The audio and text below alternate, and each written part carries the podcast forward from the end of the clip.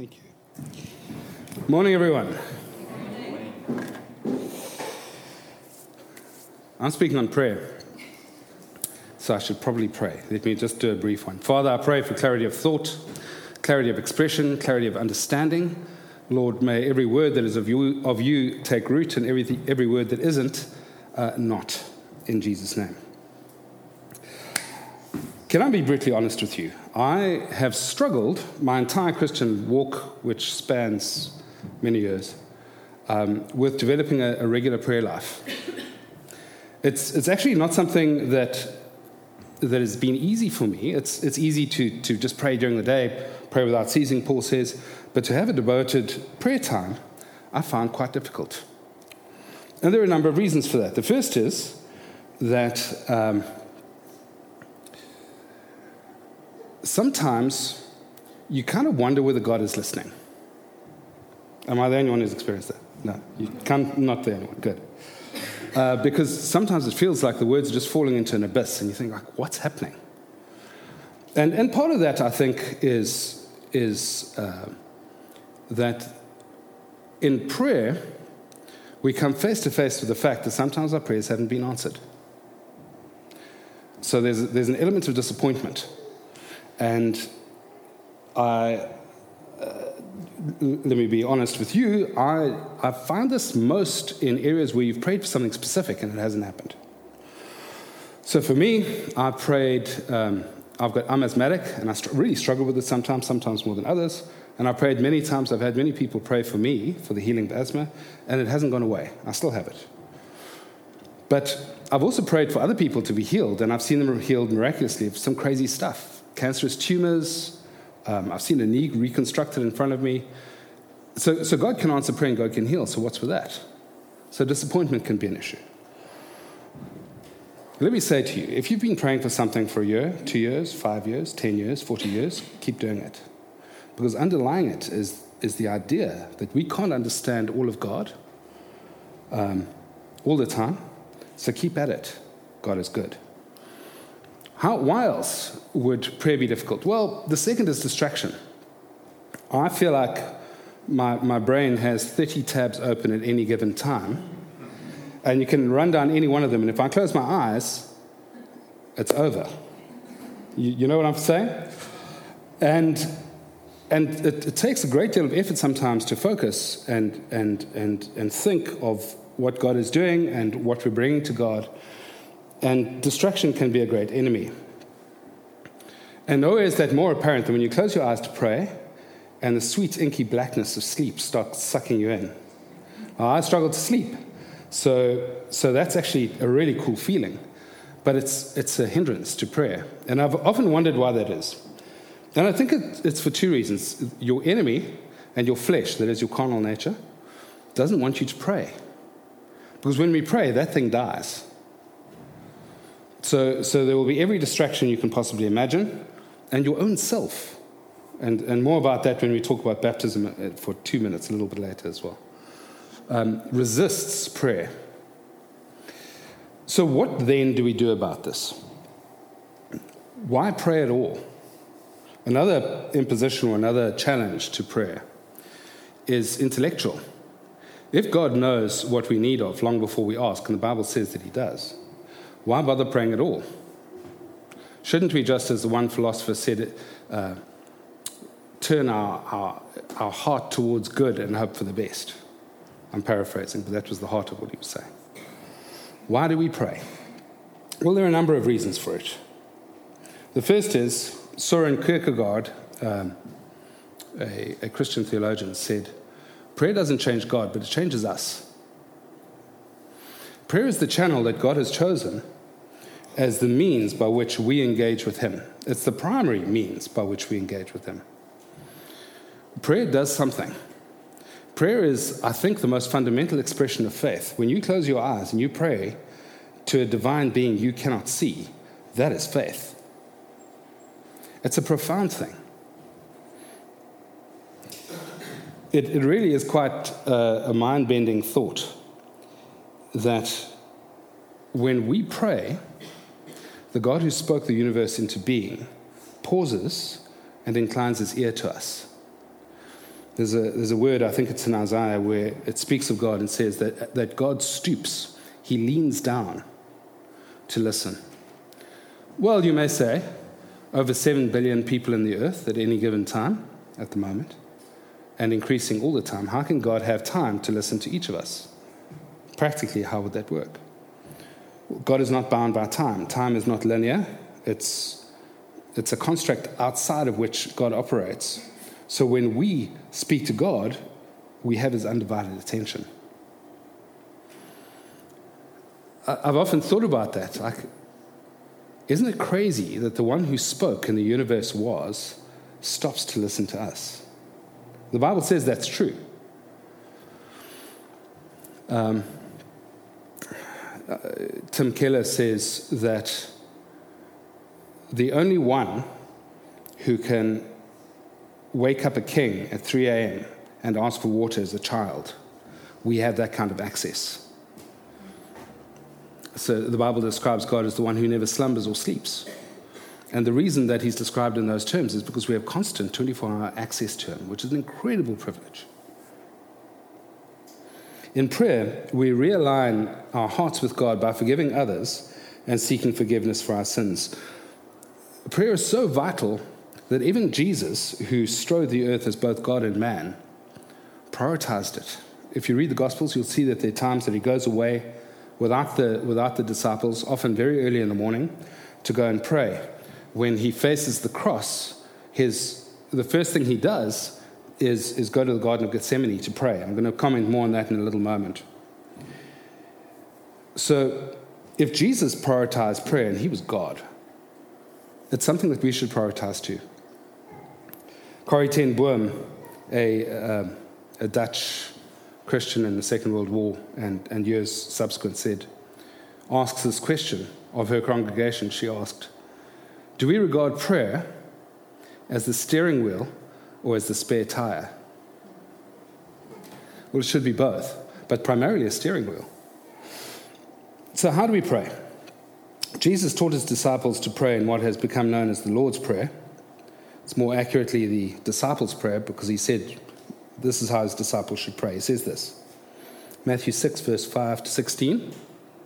There we go. And when you pray, you must not be like the hypocrites, for they love to stand and pray in the synagogues and at the street corners, that they may be seen by others.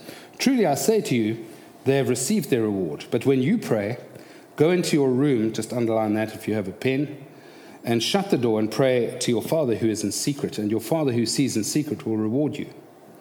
And when you pray, do not heap up empty phrases as the Gentiles do, for they know, they think that they will be heard for their many words. Do not be like them, for your Father knows what you need before you, he ask, before you ask him. Pray then that like this Our Father in heaven, hallowed be your name. Um, your kingdom come, your will be done on earth as it is in heaven. Give us this day our daily bread, and forgive us our debts as we have also forgiven our debtors. And lead us not into temptation, but deliver us from evil. For, says Jesus, if you forgive others their trespasses, your heavenly Father will also forgive you. But if you do not forgive others their trespasses, neither will your Father forgive your trespasses. And when you fast, do not look gloomy like the hypocrites, for they disfigure their faces that their fasting may be seen by others. Truly, I say to you, they have received their reward. So, why pray? It's simply this prayer changes everything. God hears our answers and answers, God hears our prayers and answers them. Sometimes the answer is not what we want, and sometimes that's the greatest expression of God's mercy. I can think of many things that I've prayed for very earnestly, desiring that thing more than anything, and looking back years later and being quite relieved that I didn't get it. That's, that's probably more true in, in, relation, in the context of relationships than in other areas. By our prayers, we move the hand of God to intervene in our lives and in the lives of others. Our prayers are instruments for healing. By prayer, we overcome the strategies of the evil one and advance the kingdom of God on earth. Ephesians 6, verse 12 says this. For we do not wrestle against flesh and blood, but against rulers, against authorities, against the cosmic powers over this present darkness, against the spiritual forces of evil in the heavenly places. That's, that's a crazy scripture. If you think what it actually means, it means when we pray, we're, we're locking horns with rulers, authorities, cosmic powers, spiritual forces of evil in the heavenly places. Now, that sounds quite esoteric. How can that possibly be? Well, it means this when God speaks in heaven, things on earth change. When we speak on earth, things in heaven change. That's literally what that's, that scripture means. It means we have the power to transform what is happening in, in the spiritual forces that we cannot see.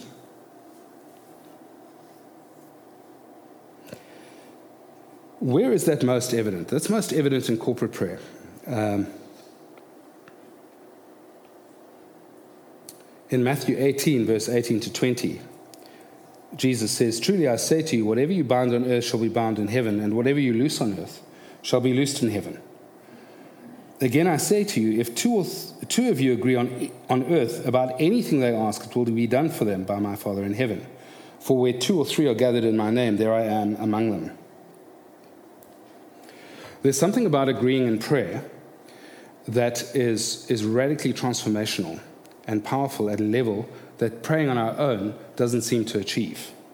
I've often wondered why that is. I think part of it is because when we come in agreement in prayer, we're, we're practically demonstrating that we're prepared to put our own stuff down for a minute and, and transcend those things that separate us to pray in unity to a God who hears and who, who blesses and engages with the corporate reflection.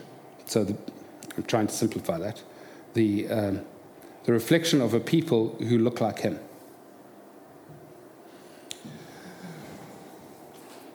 I'd love to spend more time on that. I just don't have time this morning. I'm going to, I'm going to run along. E.M. Bounds says prayers outlive the lives of those who utter them, outlive a generation, outlive an age, outlive a world. How then do we pray? Well, there can be no formula to prayer any more than there could be a formula to a conversation. But we do have something that helps us and that is the, the disciples' prayer, the Lord's Prayer that we looked at earlier. I'm going to go through this and I'm going to just pop it up, please. I'm going to go through this very briefly.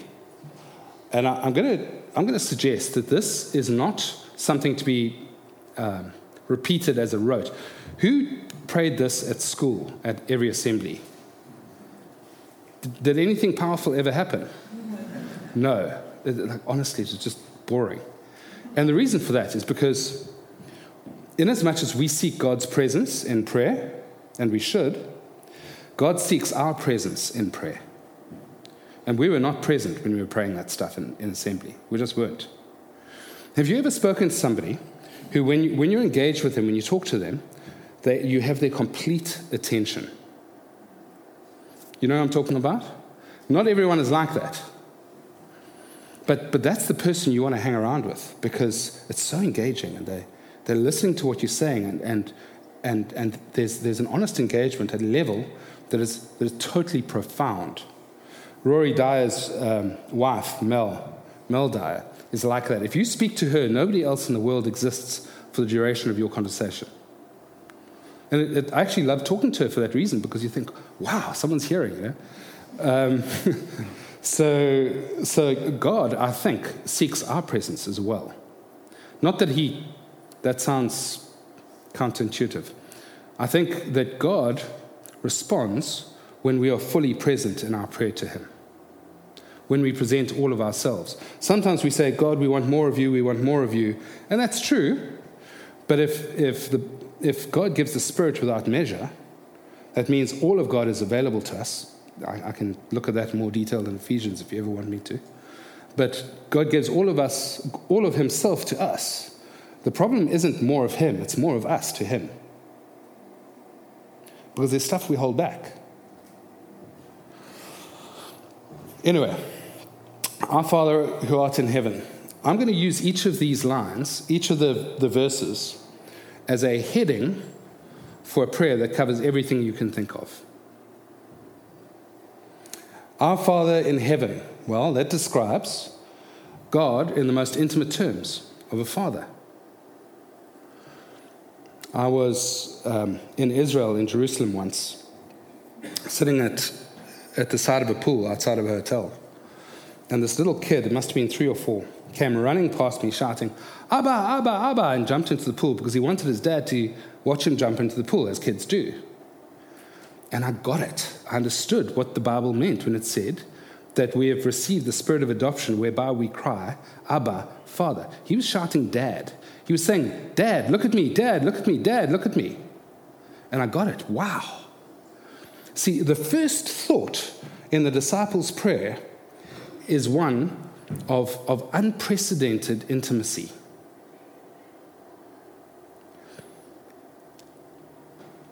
When I think of my own children, with whom I've got a wonderful relationship, um, if, if they come to me and say, Dad, I want to talk to you about something, they have my undivided attention. Why? Because there's a degree of intimacy that comes from that. If this started,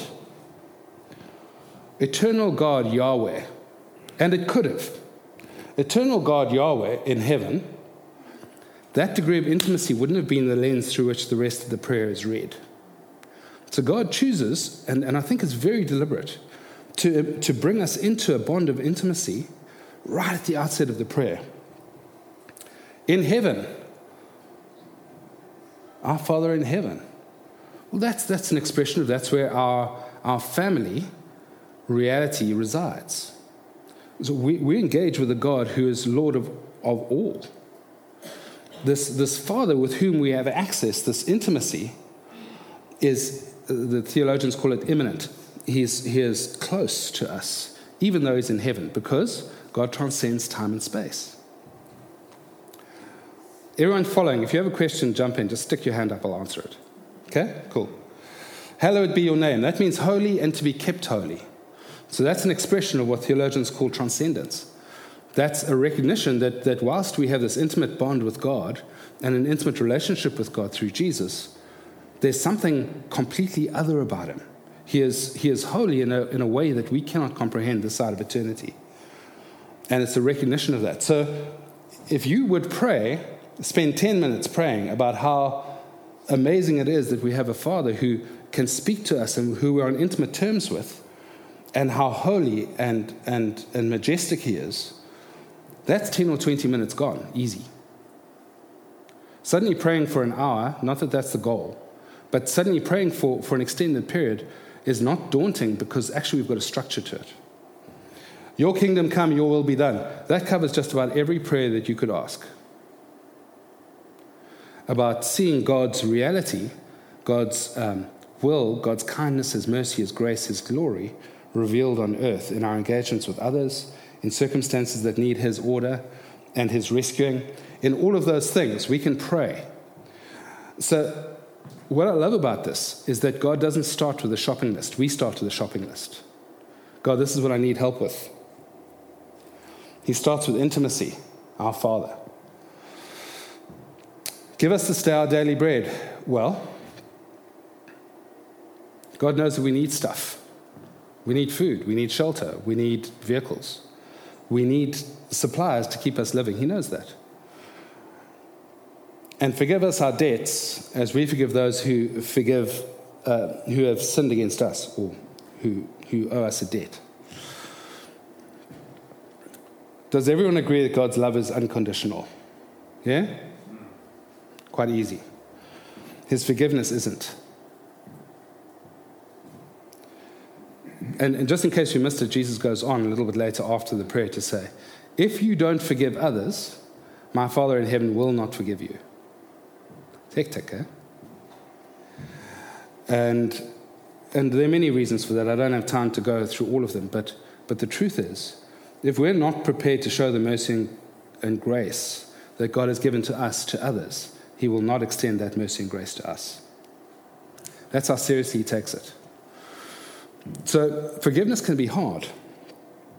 I've had many discussions with people over the years who say, Raymond, I can't forgive that guy. What he did was terrible. I say, yeah, it really was.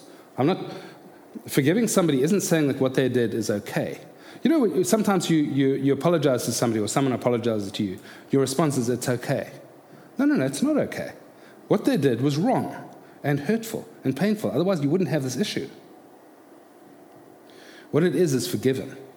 That's very different from saying that it's okay, or that what they did was justified, or that what they did was not so bad. So, the way that I do it practically, because this is an area I've struggled with at different times in my life, is I say, God, I ask that your mercy would flow through me to that person. I ask that your love and your kindness and your grace that you've given me, um, like water filling a vessel and overflowing, would fo- overflow to that person. And then you lift that person up in front of God and you say, I pray for blessing on that person. I pray that you would provide in every area that they have need. I pray that you would heal their brokenness. I pray that you would draw them close to you. Once you start praying that kind of prayer about somebody who has done you in, suddenly forgiveness becomes easy. And why is that? It's because the heart of repentance, metanoia, is changing our mind. That's literally what it means. It means change your mind. And, and that means to think about stuff the way God thinks about stuff. That's very simply put, that's what repentance is. And so as we, we lift people who've hurt us, and we've all been hurt by people without exception, people who've hurt us, we lift them before God and God, pray for God's blessing on them, the God who causes his rain or his blessing to fall on the righteous and the unrighteous. When we start doing that, we start thinking like God does. So we can then understand at a, at a, at a profound spiritual level why it is that Jesus said to those who are crucifying him, Father, forgive them, for they don't know what they're doing. Because the people who are hurting us are broken, and they don't have any comprehension of the extent of the pain that they cause us. And God wants to heal that. And lead us not to temptation, but deliver us from evil. This is an expression of God's um, sovereign involvement in, in all of our lives. You have an area of struggle, pray here. Um, a friend of mine asked me the other day, What's the Afrikaans word for confidence? I said, selfvertroue. Yo, my Afrikaans accent's bad. Selfvertroue. That's the, the direct translation is trusting in yourself. So, so we think that confidence is the ability to trust in yourself. Actually, no. True confidence is the ability to trust that, notwithstanding the fact that our own resources are limited, God's resources are not. The very heart of Jesus' ministry on earth was this one thought that we are not self reliant, we are reliant on God for everything. And that's what we can pray under that. So, if you go through each of those headings, I guarantee you will spend half an hour to an hour and a half in prayer. If you just let it all out. Obviously, the next couple of times you do it won't be so long, but it gives us a framework, a structure to pray. Is that the only way to pray? Absolutely not. You can pray throughout the day, praying without ceasing. Sometimes I think we miss, a, um, we miss an opportunity in our busy lives to, to experience God in His profound majesty because we never stop talking. One of the best ways to pray is to calm your heart and mind and let all the noise inside subside, and sometimes that takes a while, and to be silent. Because prayer is intended to be a dialogue, it's not one way traffic. And if we're talking through our shopping list, we can't hear God. So sometimes prayer is just silent, meditation. Now, the thing about silence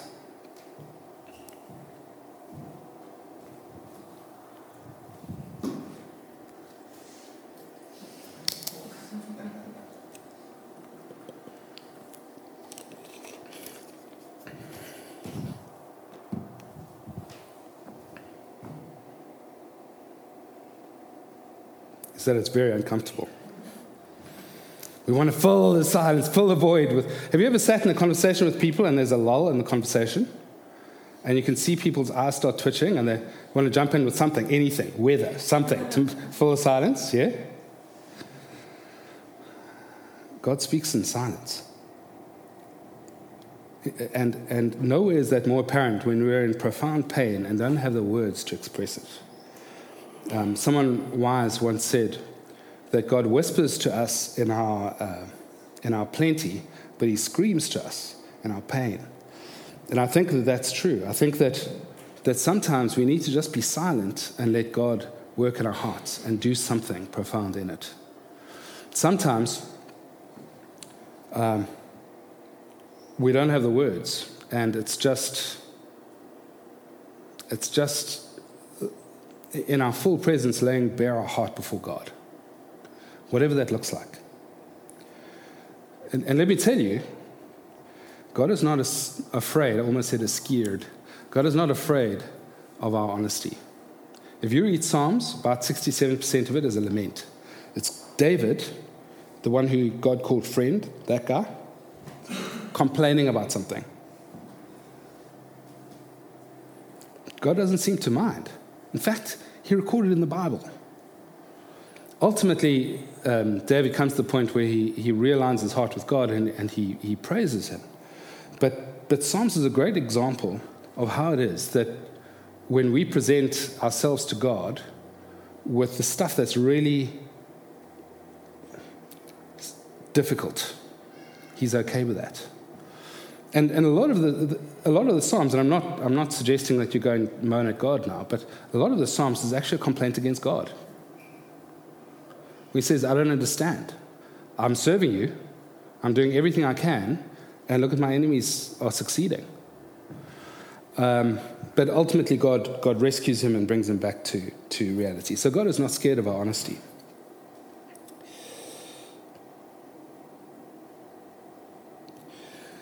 On that thought, I was thinking recently about the Garden of Gethsemane. You remember Jesus about to be crucified, he's told his disciples, Come pray with me, and they keep falling asleep.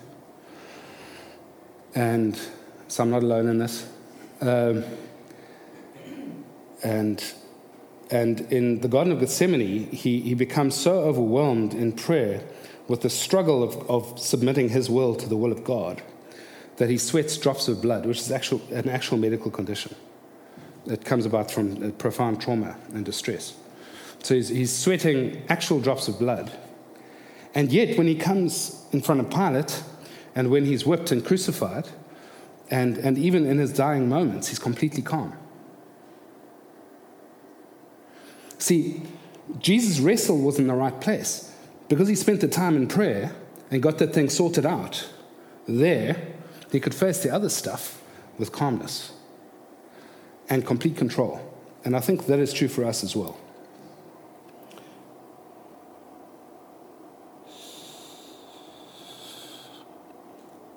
So, prayer. Prayer is an invitation by God for us to get real with Him. Not to, um, not to fake it, but to be truly honest, to present our true selves to the true God so that He can truly do something profound in us. Um, I, I, have a friend, a Muslim friend, I go fishing with occasionally. And when we get in the car, he, he presses a button and a traveling prayer gets recited. So he doesn't have to say anything, just rolls. And, and I've often thought that is so lame. it's just so lame because where's the reality in that? It, it reminds me of when I was in in uh, assembly just reciting the, the Lord's Prayer. So, in summary, then, I think that if we could present God with our presence when we pray, we'll see amazing stuff happening. Absolutely amazing stuff happening. Okay, I kept today short because we are doing baptism. On baptism, I want to share one thought with you. You know, baptism is described in the Bible as sharing in Christ's death. It's a symbol of dying as we go into the water and rising up a new living being as, as Jesus died and, and was resurrected. But uh, Rory Dyer, my mate, says the thing about baptism is the first thing we do is we take out our cell phone, take out our wallet, take out our car keys, then we get baptized, yeah, yeah, and watches take off the watches, get baptized, Get out of the water, dry yourself off, and pick all those things up again. He says, if we do baptism correctly, I'm not saying in the physical, but think about it in spiritual terms. God wants our money, He wants our travel arrangements, He wants our time and our possessions. Because if we exclude those things from the process of dying and coming to life again, we're not actually following Him fully. And uh, I mean, I must have heard that 15 years ago, and it just struck me. I, I, every time I see that baptism, I think of that. Anyway, that's me. Done? Cool.